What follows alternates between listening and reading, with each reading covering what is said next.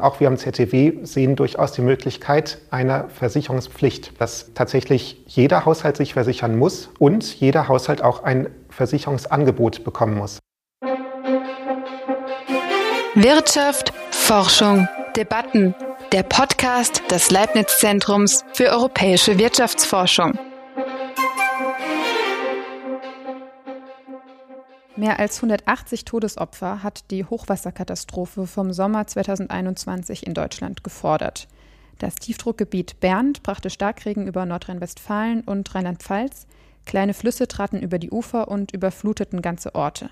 Viele Menschen haben ihr Zuhause verloren, auch die Infrastruktur hat massive Zerstörungen davongetragen. Insgesamt gehen die Schäden in die Milliarden.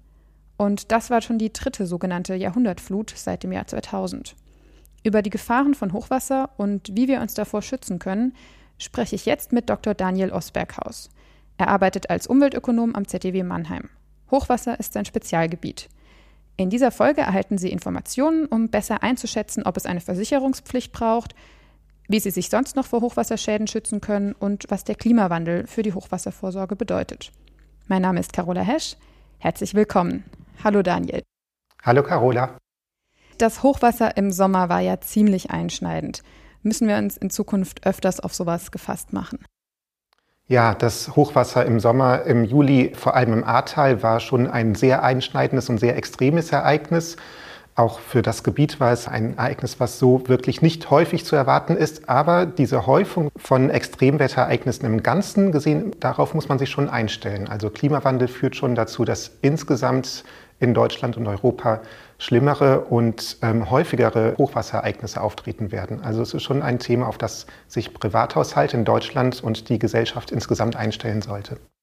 Und wenn du sagst Privathaushalte, wen meinst du damit? Also wer konkret sollte sich alles Gedanken um die Hochwasservorsorge machen? Genau, natürlich alle Leute, die in der Nähe von Flüssen wohnen, aber es ist manchmal ein bisschen so, dass da ein falsches Sicherheitsgefühl ist bei Leuten, die eben ein bisschen weiter weg wohnen vom Fluss, weil der Klimawandel führt eben auch dazu, dass Starkregenereignisse und schlimme Niederschlagsereignisse zunehmen werden. Und auch dadurch kann es dann halt passieren, dass auch Leute, die weiter weg von Flussläufen wohnen, durch äh, Starkregen und dadurch Erdrutsche oder ähnliche Naturereignisse betroffen sein können. Starkregenereignisse sind auch ein, ein zunehmendes Thema in Deutschland. Also betrifft das uns eigentlich fast alle. Ja, praktisch jeden, der ein Erdgeschoss nutzt oder einen Keller nutzt, genau. Gibt es trotzdem manche Gruppen, die vielleicht besonders gerade auch von den Schäden betroffen sind? Ja, die Frage haben wir uns am CTW auch gestellt und haben zum Beispiel untersucht, ob es in Deutschland so ist, dass ähm, vielleicht irgendwie einkommensschwache Haushalte, ob die eher in den Gebieten wohnen, die häufiger vom Hochwasser betroffen sind. Das ist nämlich in den USA teilweise der Fall und da gibt es auch Untersuchungen dazu. Für Deutschland haben wir das erstmals analysiert mit, mit Befragungsdaten und mit Hochwassergefahrenkarten und haben festgestellt, dass dieser Zusammenhang in Deutschland derzeit nicht existiert. Wir haben keine Konzentration von ärmeren oder reicheren Haushalten in Hochwasserrisikogebieten. Allerdings konnten wir auch sehr stark sehen, dass ärmere Haushalte sich schlechter auf Hochwasserereignisse vorbereiten können. Also es gibt eben Versicherungen gegen Hochwasser, es gibt auch nicht finanzielle Vorsorgemaßnahmen und die sind bei den einkommensschwachen Haushalten weniger verbreitet und insofern sind sie insgesamt gesehen doch vulnerabler gegenüber Hochwasserereignissen. Du hast gerade verschiedene Vorsorgemöglichkeiten angesprochen. Was können unsere Hörerinnen und Hörer denn machen, um ihr Haus hochwasserfest zu machen? Hast du da konkrete Tipps? Genau, also es gibt ja ähm, verschiedene Möglichkeiten, die auf verschiedene Ereignistypen wirksam sind. Also es gibt zum Beispiel die Ereignisse, die vielleicht mal ähm, alle paar Jahre mal passieren können, die nicht so extrem sind, die vielleicht alle zwei, drei Jahre von der Regenmenge her auftreten gegen solche Ereignisse, die nicht so hohe Wassermengen mit sich bringen und nicht so hohe Wasserstände, da helfen schon relativ einfache Möglichkeiten, äh, die technisch auch an Bestandsbauten durchführbar sind. Zum Beispiel kann man Kellerschächte mit einer einfachen Backsteinreihe so abdichten, dass da, ähm, wenn das Wasser mal zwei, drei Zentimeter höher steht als sonst, es da nicht in den Keller reinfließt. Oder man kann wenn man sich den Keller anschaut, überlegen, kann ich sonst irgendwo die Kelleröffnungen, ähm, Fenster, Türen abdichten oder wenn doch Wasser reinkommen sollte, dass es nicht so einen großen Schaden anrichtet, sollte ich überlegen, Wertgegenstände im Keller nicht auf dem Boden zu lagern, sondern vielleicht höher oder in höhere Stockwerke unterzubringen. Das gleiche gilt für Öltank. Man sollte einen Öltank sichern, dass er nicht aufschwemmt, wenn Wasser in den Keller reinfließt. Und ähm, andere technische Möglichkeiten gibt es auch, wasserresistente Fußböden zum Beispiel zu verlegen. Das ist dann schon ein bisschen größerer Eingriff natürlich. Aber es gibt eben eine ganze Reihe an technischen Möglichkeiten. Wenn es einen hohen Wasserstand in der Straße zum Beispiel gibt, dass dann das Abwasser nicht durch die Kanalisation in das Haus zurückströmt. Dafür gibt es Rückstauklappen. Und das ist die Maßnahme, die wir in den Befragungen gesehen haben, dass die am weitesten verbreitet ist in Deutschland. Also nach unseren Befragungsdaten haben das ungefähr 30 Prozent und man könnte sich das überlegen, ob man das auch bei sich vielleicht einbauen könnte. So, das sind die Ereignisse, die technisch beherrschbar sind. Aber wir haben ja jetzt auch am Ahrtal gesehen oder an anderen Ereignissen, irgendwann versagen diese technischen Maßnahmen natürlich. Und dann steht der, das Wasser doch im Haus und dann ist wichtig, ob man versichert ist gegen Hochwasserschäden. Und das ist ein großes Thema. Es gibt in Deutschland natürlich die Wohngebäudeversicherung. Die haben die allermeisten Haushalte abgeschlossen. Und wir wissen aus unseren Befragungen, dass viele Leute ähm, ja, denken, dass das auch die Hochwasserschäden mitversichert. Das ist aber nicht immer so. Also die Wohngebäudeversicherung hat erstmal standardmäßig keinen Schutz gegen Hochwasser, sondern nur gegen Leitungswasser. Und ähm, alles Wasser, was von außen kommt, diese Schäden muss man zusätzlich versichern mit der sogenannten Elementarschadenversicherung. Leitungswasser, also dann so Wasserrohrbruch. Ja, genau. Das ist standardmäßig in der Wohngebäudeversicherung typischerweise drin. Aber alles Wasser, was von außen kommt, durch Starkregen, Überschwemmung, Hochwasser, auch Rückstau von der Kanalisation, das ist erstmal nicht abgedeckt. Aber in der Elementarschadenversicherung ist das mit drin. Und ungefähr die Hälfte der Haushalte haben das in Deutschland und die andere Hälfte ist halt im Hochwasserfall nicht versichert. Und das ist eine große Lücke in Deutschland, eine große Versicherungslücke, die gerade bei so schlimmen Ereignissen wie jetzt im Sommer immer wieder zu großen Problemen führt. Abgesehen davon, was wir selber tun können, welche Aufgaben kann denn die Gesellschaft übernehmen, um besser gegen Hochwasser vorzusorgen? Ja, genau. Also wir haben bisher ja nur über die Möglichkeiten für einen privaten Haushalt gesprochen, aber darüber hinaus gibt es natürlich erstmal die Verantwortung der Kommunen und der Bundesländer für die Bereitstellung des Hochwasserschutzes als öffentliches Gut, also Deiche aufbauen, Deiche instand halten, ähm, ja, die Kanalisation so auszugestalten, dass sie auch größere Starkregenereignisse ähm, dadurch nicht, nicht überläuft und dann auch für einen guten Katastrophenschutz zu sorgen, für Ereignisse, die wirklich Leib und Leben betreffen. Da muss auch das Alarmsystem funktionieren und die Leute müssen informiert werden, wenn Evakuierungen notwendig sind. Und das sind alles Aufgaben, die die Politik, die die kommunalen Stellen bereitstellen müssen oder die Bundesländer. Jetzt gab es ja im Sommer nachdem das Hochwasser schon eingetreten ist und diese Schäden nun mal passiert waren, auch Hilfen von staatlicher Seite. Also es gab einerseits Soforthilfen für die Menschen, die alles verloren hatten, damit sie sich wieder mit dem Nötigsten eindecken konnten. Und es gab wieder Aufbauhilfen, damit die Häuser wieder aufgebaut werden können. Und insgesamt äh, beläuft sich das auf 30 Milliarden Euro, also ganz schöner Batzen. Von den Schäden werden 80 Prozent erstattet und in Härtefällen sogar 100 Prozent. Also ja, jede Menge Geld. Ja, genau, das ist so gewesen und auch in den größeren Hochwasserereignissen, die in den Vorjahren in Deutschland äh, gewesen sind, 2002 und 2013, ist das sehr ähnlich gelaufen. Und das ist natürlich im Einzelfall auch sehr verständlich und ganz klar notwendig, dass Leute in Not Unterstützung bekommen, auch aus staatlicher Seite. Allerdings sollte das keine Blaupause für die Zukunft sein, für zukünftige Ereignisse. Und wir haben ja eben gesagt, wir müssen uns darauf einstellen, dass solche Ereignisse immer wieder passieren.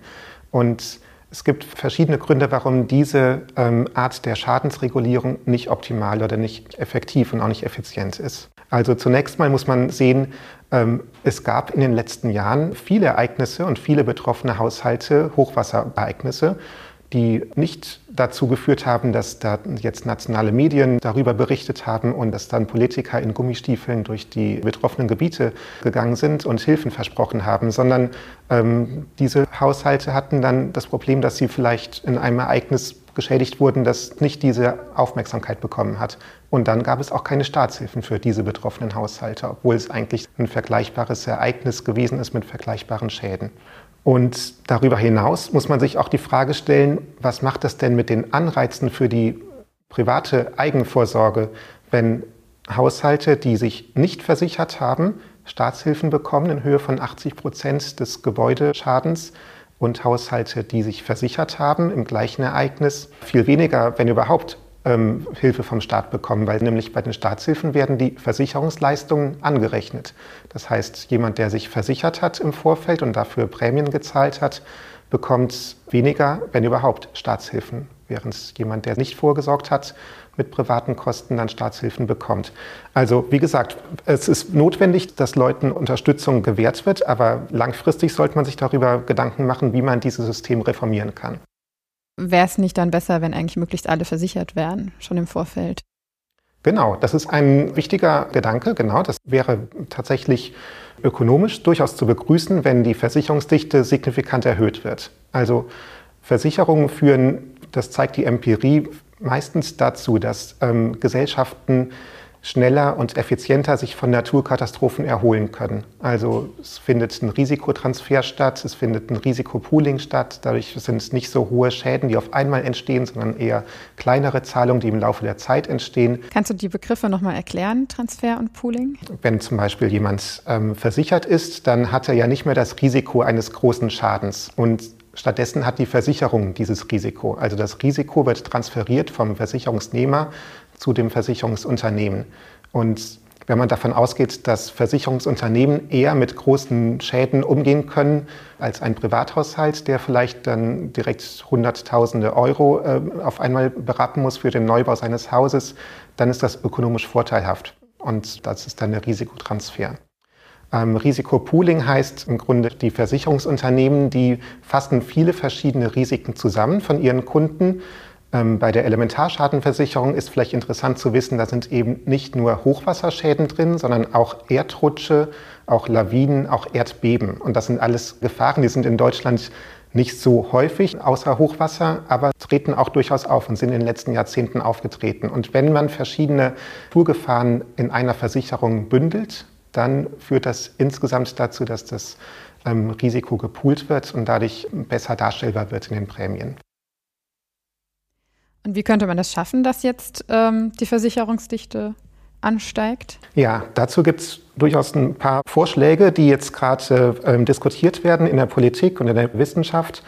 Ähm, die gehen teilweise recht weit. Also es gibt da recht weitgehende Vorschläge, die sehr stark in die Vertragsfreiheit von den Versicherungskunden eingreifen würden. Vielleicht fangen wir einfach mal mit einer Möglichkeit an, die gar nicht so weitgehend ist, sondern ähm, eigentlich davon ausgeht, man müsste die Leute noch besser aufklären darüber, was die Risiken sind und was die Möglichkeiten sind zur Versicherung und zur Vorsorge.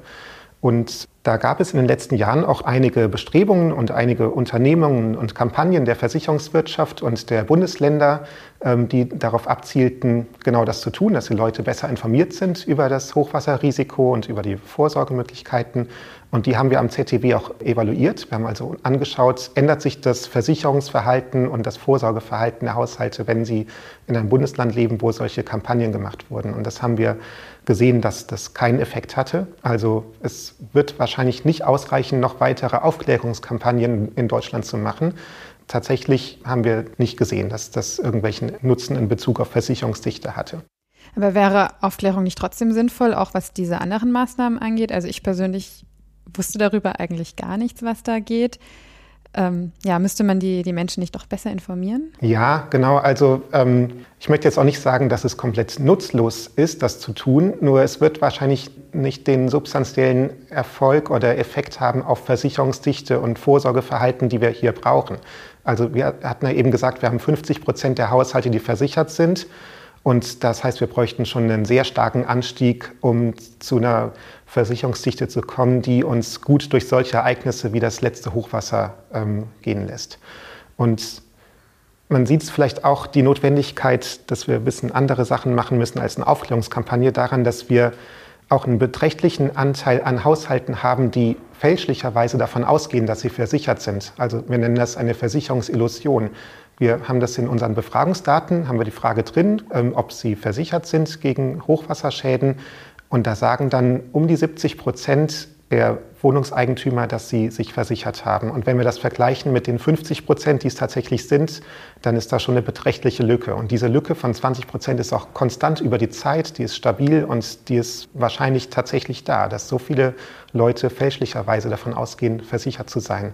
Und Da ist dann die Frage, ob dann eine Aufklärungskampagne in dem Sinne versichert euch ähm, wirklich Erfolg haben kann, wenn man davon ausgeht, dass man ja schon versichert ist. Also wenn es jetzt nicht reicht, die Bevölkerung besser aufzuklären, was könnte man stattdessen da noch tun? Also es gibt, wie gesagt, schon ein bisschen weitergehende Vorschläge. Äh, die gehen in Richtung Allgefahrendeckung. Das heißt, dass die Wohngebäudeversicherungen insofern ausgedehnt werden oder erweitert werden, dass neben den üblichen Gefahren, nämlich Sturm, Hagel, Feuer und Leitungswasser, dann eben auch die Hochwassergefahren und Elementarschäden automatisch mit inkludiert sind in den Verträgen. Und zwar nicht nur für Neuverträge, sondern auch für alle bestehenden Verträge.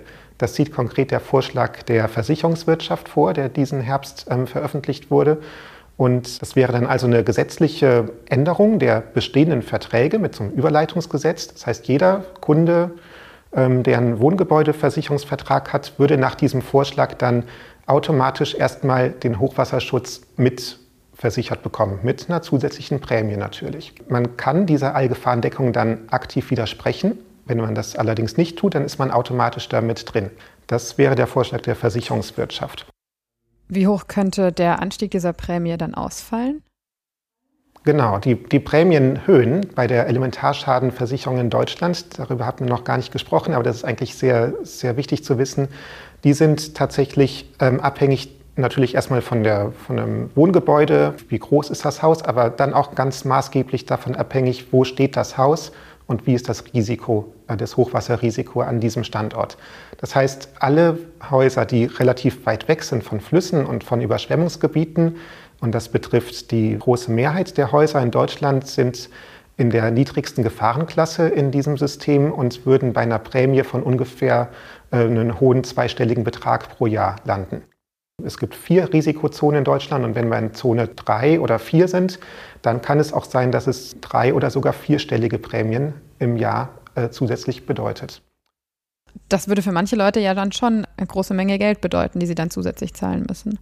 Ja, das stimmt. Das ist auch die zentrale Herausforderung, wenn wir über Lösungen wie die Allgefahrendeckung oder die Versicherungspflicht reden. Dass Leute, die in diesen Hochrisikozonen leben, dann ähm, plötzlich vor sehr hohen Prämien stehen. Und deswegen ist es halt die Frage, ob in diesem Fall dann doch nicht staatliche Unterstützung für diese Hochrisikozonen ähm, ja, zu überlegen ist. Und zwar aus folgendem Grund. Es gibt diese Hochrisikozonen eben nicht nur in Neubaugebieten, die jetzt vor wenigen Jahren oder vor kurzer Zeit in Flussauen angelegt wurden. Das ist auch ein Problem. Aber es gibt diese Risikozonen eben auch in historisch gewachsenen Siedlungsgebieten.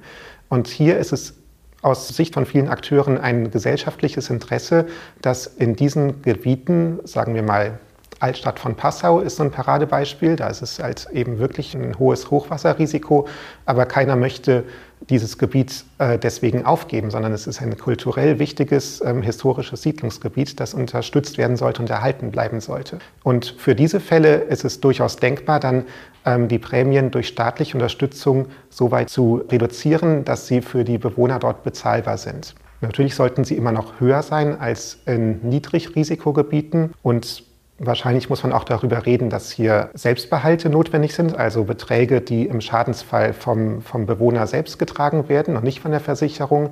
Aber insgesamt sollte es bezahlbar gemacht werden in diesen Gebieten, wo die Gesellschaft ein Interesse hat, dass dort Siedlungstätigkeit bleibt. Und andere Gebiete, die nicht historisch gewachsen sind, würdest du sagen, da, da sollte der Staat dann weniger unterstützen? Naja, zumindest wenn es jetzt um neu ausgewiesene Siedlungsgebiete geht, also natürlich muss man überlegen, mit Stichpunktregelungen und so zu arbeiten, aber wenn nach irgendwelchen Stichtagen dann tatsächlich überlegt wird, ein Neubaugebiet in einer Flussaue zu bauen, dann würde ich sagen, dafür sollte es keine staatliche Unterstützung für die dann notwendigen hohen Prämien geben. Also äh, staatliche Unterstützung ist aus meiner Sicht tatsächlich nur empfehlenswert für die Gebiete, die bisher existieren und bisher besiedelt werden. Jetzt reden wir ja weiterhin über eine Versicherung, gegen die man sich entscheiden kann. Meinst du, dass das würde funktionieren oder würden viele Leute dann doch sagen, da mache ich nicht mit, das kündige ich? Sehr gute Frage, genau. Tatsächlich ähm, lässt der Vorschlag der Versicherungswirtschaft das an der Stelle ein bisschen offen, weil, ähm, wie du richtig sagst, man kann ja sich dagegen entscheiden und insbesondere in den Zonen, wo es dann teuer wird, da ist dann die Gefahr groß, dass Leute das auch tun. Und gerade da, wo es, wo es teuer ist, ist das Risiko am größten und dadurch vielleicht am nötigsten, dass die Leute sich dort angemessen versichern. Insofern gibt es Vorschläge, die weitergehen als ähm, diese Opt-out-Regelung der Versicherungswirtschaft, nämlich zum Beispiel von der Verbraucherzentrale Bundesverband, auch vom Sachverständigenrat für Verbraucherfragen und auch ähm, ja, von anderen Wissenschaftlern, auch wir am ZTW, sehen durchaus die Möglichkeit einer Versicherungspflicht, dass ähm, tatsächlich jeder Haushalt sich versichern muss, ohne die Möglichkeit des Opt-out und jeder Haushalt auch ein Versicherungsangebot bekommen muss. Also die Versicherungspflicht ist zweiseitig. Es ist auch für die Versicherungswirtschaft so, dass dann jeder Haushalt ein Angebot bekommen muss. Und ähm, ja, es gibt auch in der Politik starke Befürworter dieser Versicherungspflichtidee, auch aus Baden-Württemberg. Winfried Kretschmann hat das äh, vorgeschlagen. Und hier ähm, muss man dann, wie gesagt, sehr genau darüber nachdenken, wie man das für Hochrisikozonen dann finanzierbar machen kann. Also wahrscheinlich geht es nicht ohne staatliche Transfers. Es gibt zwar auch Vorschläge, da mit einem Risikopool innerhalb der Versicherungskunden das zu regeln, dass dann die Leute, die in Niedrigrisikozonen leben, ein bisschen höhere Prämien zahlen und damit die Prämien in den, in den wirklich gefährdeten Gebieten äh, bezahlbar machen. Ich aus meiner Wahrnehmung finde das ein bisschen problematisch, weil dann dadurch auch tatsächlich die Risikobepreisung und die Anreizwirkung für Risikominimierung im Versicherungsmarkt äh, dadurch ein bisschen ausgehebelt wird. Also ich wäre eher dafür, die Prämien in den Hochrisikozonen, ähm, wenn es denn nötig ist, durch steuerfinanzierte Zuschüsse bezahlbar zu machen. Wir haben jetzt verschiedene Vorschläge für Deutschland diskutiert. Wie gehen eigentlich andere Länder mit dem Problem um? Können wir uns da vielleicht was abschauen? Also erstmal ist interessant, dass in jedem anderen Land, was man sich so anschauen kann, was irgendwie vergleichbar ist mit Deutschland, ähm, in jedem dieser Länder ist es so, dass der Staat irgendwie interveniert in den Hochwasserversicherungsmarkt. Also es gibt kein Land, wo es komplett dem Markt allein überlassen wird, den Hochwasserversicherungsschutz für die Haushalte bereitzustellen. Auch in Deutschland ist es ja de facto ein staatlicher Eingriff, wenn bei einigen Ereignissen der Staat dann den nicht versicherten Haushalten im Schadensfall ähm, Unterstützung zukommen lässt. Und wenn man sich das anschaut, wie das in anderen Ländern gemacht wird, kann man erstmal vielleicht nach Österreich schauen. Also in Österreich haben wir auch einen freien Versicherungsmarkt ohne Versicherungspflicht oder so. Aber es gibt ähm, dort einen Katastrophenfonds auf Bundesebene, der vorab aus Steuermitteln finanziert ist und eben vorab festgelegte Auszahlungsregeln hat. Also in Deutschland wird es ja bei jedem Ereignis, wenn denn Staatshilfen ähm, beschlossen werden, werden auch diese Auszahlungsregeln und Modalitäten neu beschlossen. Und das führt auch manchmal dazu, dass es dann sehr lang dauert. Es ist unsicher, kann ich jetzt mein Haus an dieser Stelle neu aufbauen mit Staatsmitteln oder nicht? Oder welche Voraussetzungen muss ich eigentlich erfüllen? Und das ist alles vorab schon geregelt in Österreich. Da gibt es den Katastrophenfonds, der das vorab geregelt hat. Das ist ähm, aus meiner Sicht allerdings auch ein bisschen problematisch, weil dort in Österreich auch die Versicherungsdichte auf dem freien Markt sich dadurch auch nicht besonders erhöht oder so. Ähm, es gibt dort auch eine sehr geringe Versicherungsdichte und der Katastrophenfonds zahlt auch nur einen relativ geringen Anteil des Schadens am Ende, um die 20 bis 30 Prozent meines Wissens. In Frankreich ähm, gibt es eine Versicherungspflicht für alle Haushalte. Das heißt, jeder muss eine, eine, Prämie bezahlen und die ist dort interessanterweise nicht abhängig vom äh, Hochwasserrisiko. Ich glaube, sie ist abhängig von der Wohnungsgröße oder der Haushaltsgröße, aber eben völlig unabhängig davon, wo das Haus steht und wie hoch das Risiko ist. Das wäre aus meiner Sicht auch für Deutschland nicht zu empfehlen. Wir haben in Deutschland ja, wie gesagt, die unterschiedlichen Prämien für die unterschiedlichen Risikoklassen. Und das ist aus ökonomischer Perspektive auch durchaus ähm, begrüßenswert und wichtig zu erhalten, weil man dadurch einen Anreiz hat, nicht in den Hochrisikozonen zu bauen, weil es dort dann eben teurer wäre, das zu versichern. Also es führt auch zu einem Preissignal für das ähm, Hochwasserrisiko, wenn man dort höhere Prämien bezahlen muss. Also das sollten wir in Deutschland erhalten und nicht zu einer einheitlichen Prämie übergehen. Es gibt dann noch andere Systeme. In den USA gibt es ein Versicherungsunternehmen, das National Flood Insurance Program. Und das ist staatlich äh, refinanziert, wenn es dort zu Defiziten kommt, was immer wieder der Fall ist, wenn größere äh, Wirbelstürme durchs Land ziehen. Also das heißt, dort gibt es eigentlich auch staatlich unterstützte Versicherungsunternehmen. Und auch in England ist es so, ähm, dass der Staat bei sehr großen Katastrophen, die sehr extrem ausfallen, dann die, ähm, die Versicherungsunternehmen unterstützt. Und das ist vorab auch schon so festgelegt. Das heißt, eigentlich überall gibt es irgendwelche staatlichen Eingriffe, die meistens auch besser vorab reglementiert sind, als es bei uns in Deutschland zurzeit der Fall ist. Also deswegen würde ich auch begrüßen, wenn Deutschland hier einen Schritt weiter geht und eine Änderung in Gang setzt, dass die Versicherungsvorsorge in Deutschland besser staatlich gestützt wird und, und effizienter gestaltet wird. Wir müssen uns ja langfristig doch irgendwie an den Klimawandel anpassen. Könnte man nicht auch eine Regelung erlassen, dass Menschen, die in Hochrisikogebieten leben, im Schadensfall zwar kompensiert werden, diese Siedlung aber nicht wieder aufgebaut wird, sondern die Menschen woanders angesiedelt werden? Ja, das ist durchaus denkbar, weil tatsächlich hast du ja recht, wir müssen langfristig auch zu ähm, größeren Maßnahmen kommen, als immer nur die Schäden zu begleichen und dann im Zweifelsfall an gleicher Stelle das Haus wieder aufzubauen. Und insofern muss man tatsächlich in Einzelfällen überlegen, ja, lohnt es sich jetzt an der Stelle diese Siedlung wieder aufzubauen? Es gibt auch andere Überlegungen. Ich weiß von einem Dorf an der Elbe, wo überlegt wird, tatsächlich die Häuser alle zu erhöhen, also äh, dass man jedes Haus, was dort steht, äh, auf Sockel baut und somit um, um ein, zwei Meter erhöhen möchte, um dort an der Stelle wohnen zu bleiben. Und über solche Maßnahmen muss man zumindest ähm, langfristig auf jeden Fall nachdenken. Also würdest du sagen, es braucht nicht nur mehr Versicherungen und mehr private Vorsorge, sondern auch ein Umdenken in der Politik? Ja, genau. Also Versicherung ist auf jeden Fall keine langfristige Lösung in Bezug auf Klimawandel. Der Klimawandel führt vor allem dann, wenn, wenn vielleicht das Zwei-Grad-Ziel nicht erreicht werden sollte, dazu, dass Hochwasserkatastrophen dann öfter passieren. Und irgendwann ähm, kann es auch die Tragfähigkeit der Versicherungswirtschaft dann betreffen. Also zurzeit ist es auf jeden Fall so, auch wenn wenn jeder Haushalt in Deutschland versichert wäre gegen Hochwasserschäden. Die Versicherungswirtschaft geht davon aus, dass unter derzeitigen Umständen das alles noch im, im Rahmen der Finanzierbarkeit bleibt für die Versicherungswirtschaft. Aber wenn wir über Klimawandel nachdenken, dann muss man deutlich sagen, Versicherung ist nicht ein Allheilmittel für Hochwasserschäden durch Klimawandel, sondern man muss auch über Klimaschutz nachdenken, auch über weitergehenden Katastrophenschutz, auch über höhere Deiche und andere technische Vorsorgemöglichkeiten.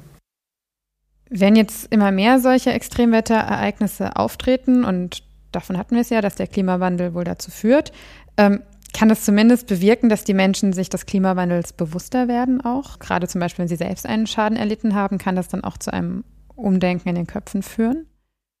Ja, das, das könnte man hoffen, dass dann Leute, die vielleicht das Wasser vor ihrer Haustür sehen und äh, darüber informiert werden, dass das wahrscheinlich mit dem Klimawandel zu tun hat, dieses Ereignis dann auch ähm, ja, den Klimawandel ernster nehmen zum Beispiel und vielleicht mehr Klimaschutz selber betreiben oder Klimaanpassung in ihrem Haushalt vornehmen. Zumindest was die Wahrnehmung des Klimawandels betrifft, haben wir dazu auch eine Studie gemacht, relativ aktuell, und haben Leute, die von dem Hochwasser in 2013 betroffen waren, vor dem Hochwasser und nach dem Hochwasser über ihre Einschätzung zum Klimawandel befragt. Wir wollten damit feststellen, ob das Hochwasser dazu geführt hat, dass Leute eher ähm, ja, an die Existenz des menschengemachten Klimawandels glauben. Und wir sehen in den Ergebnissen ein relativ ernüchterndes Bild, nämlich ist es so, dass die Leute, die schon vor dem Hochwasserereignis äh, von dem menschengemachten Klimawandel überzeugt sind, sind das auch danach und im verstärkten Maße. Allerdings die vor dem Hochwasser nicht an Klimawandel geglaubt haben, ähm, da macht das Hochwasser dann auch keinen weiteren Effekt. Es führt jedenfalls nicht dazu, dass der Klimawandel eher als Gefahr wahrgenommen wird, ähm, sondern wir sehen, wie gesagt, keinen Effekt bei den Leuten, die vor dem Hochwasser nicht an den Klimawandel geglaubt haben. Wie ist das für dich, wenn du solche Ergebnisse rausbekommst, dass Menschen für so etwas wie Fakten vielleicht gar nicht zugänglich sind? Zweifelst du dann manchmal am Sinn deiner Arbeit? Mm, nee, eigentlich ist es, äh, erstmal ist es natürlich ein ein sehr interessantes ähm, Ergebnis, würde ich sagen. Und insofern finde ich es auch wichtig, dass man das kommuniziert und dass man zeigt, wie die Lage ist. Und Wissenschaft ist ja dann auch immer ein Zusammenspiel zwischen verschiedenen Disziplinen. Also ich, ich bin jetzt kein äh, Psychologe, sondern ich bin Umweltökonom und habe jetzt dieses Teilergebnis äh, beigetragen. Und ich hoffe und denke, dass dann andere Disziplinen vielleicht an der Stelle weitermachen können und zum Beispiel die Psychologen gute Kommunikationsmöglichkeiten entwickeln, wie man mit solchen Zusammenhängen gut umgehen kann und diese Gefahr, dass solche Ereignisse eben fehlinterpretiert werden, reduziert wird. Du beschäftigst dich ja so intensiv mit Hochwasser und Vorsorge. Hat das auch Einfluss darauf, wie du dich selbst verhältst und wie du vielleicht Freunde und Familie berätst zu dem Thema? Ja, also wenn es mal doller regnet bei mir zu Hause, dann bin ich schon vielleicht ein bisschen nervöser als manche andere, weil ich gesehen habe, was auch durch starken Regen für Schäden entstehen können, auch obwohl ich gar nicht in der Nähe von einem Fluss oder so wohne. Ich habe persönlich jetzt kein Wohneigentum, aber habe in meiner Hausratversicherung dann auch den Elementarschadenschutz einbezogen. Das ist ja übrigens nicht nur bei Wohngebäudeversicherung, sondern auch bei Hausrat ist es genau das Gleiche. Die Hausratversicherung zahlt, wenn was durch Leitungswasser kaputt geht, aber nicht, wenn Wasser von außen reinkommt und die Technik oder die Möbel ähm, kaputt macht. Ja, insofern mache ich persönlich da schon was. Ich empfehle auch jedem, der sich ein Haus kauft oder baut, Schau dir das mal an, wo das steht. Also es gibt eben die Hochwasserrisikokarten und Hochwassergefahrenkarten von den Kommunen oder von der Versicherungswirtschaft. Da kann man sich das anschauen, wo das Haus steht, in welcher Risikozone und ja, wie teuer es dann vielleicht das wäre, das zu versichern und ob man sich überhaupt dort vielleicht niederlassen möchte oder nicht. Also das würde ich schon jedem empfehlen, der sich überlegt, irgendwo ein Haus zu kaufen oder zu bauen. Vielen Dank, Daniel, dass du deine Expertise jetzt auch mit uns geteilt hast. Gerne, vielen Dank. Danke auch fürs Zuhören beim ZDW Podcast. Wenn Ihnen der Podcast gefällt, freuen wir uns über Ihre positive Bewertung auf Plattformen wie Apple Podcasts. Hat die jüngste Hochwasserkatastrophe Ihre eigene Vorsorge verändert? Schreiben Sie uns gerne an podcast.zdw.de. Wir sind gespannt auf Ihre Zuschriften. Wirtschaft, Forschung, Debatten. Der Podcast des Leibniz Zentrums für europäische Wirtschaftsforschung.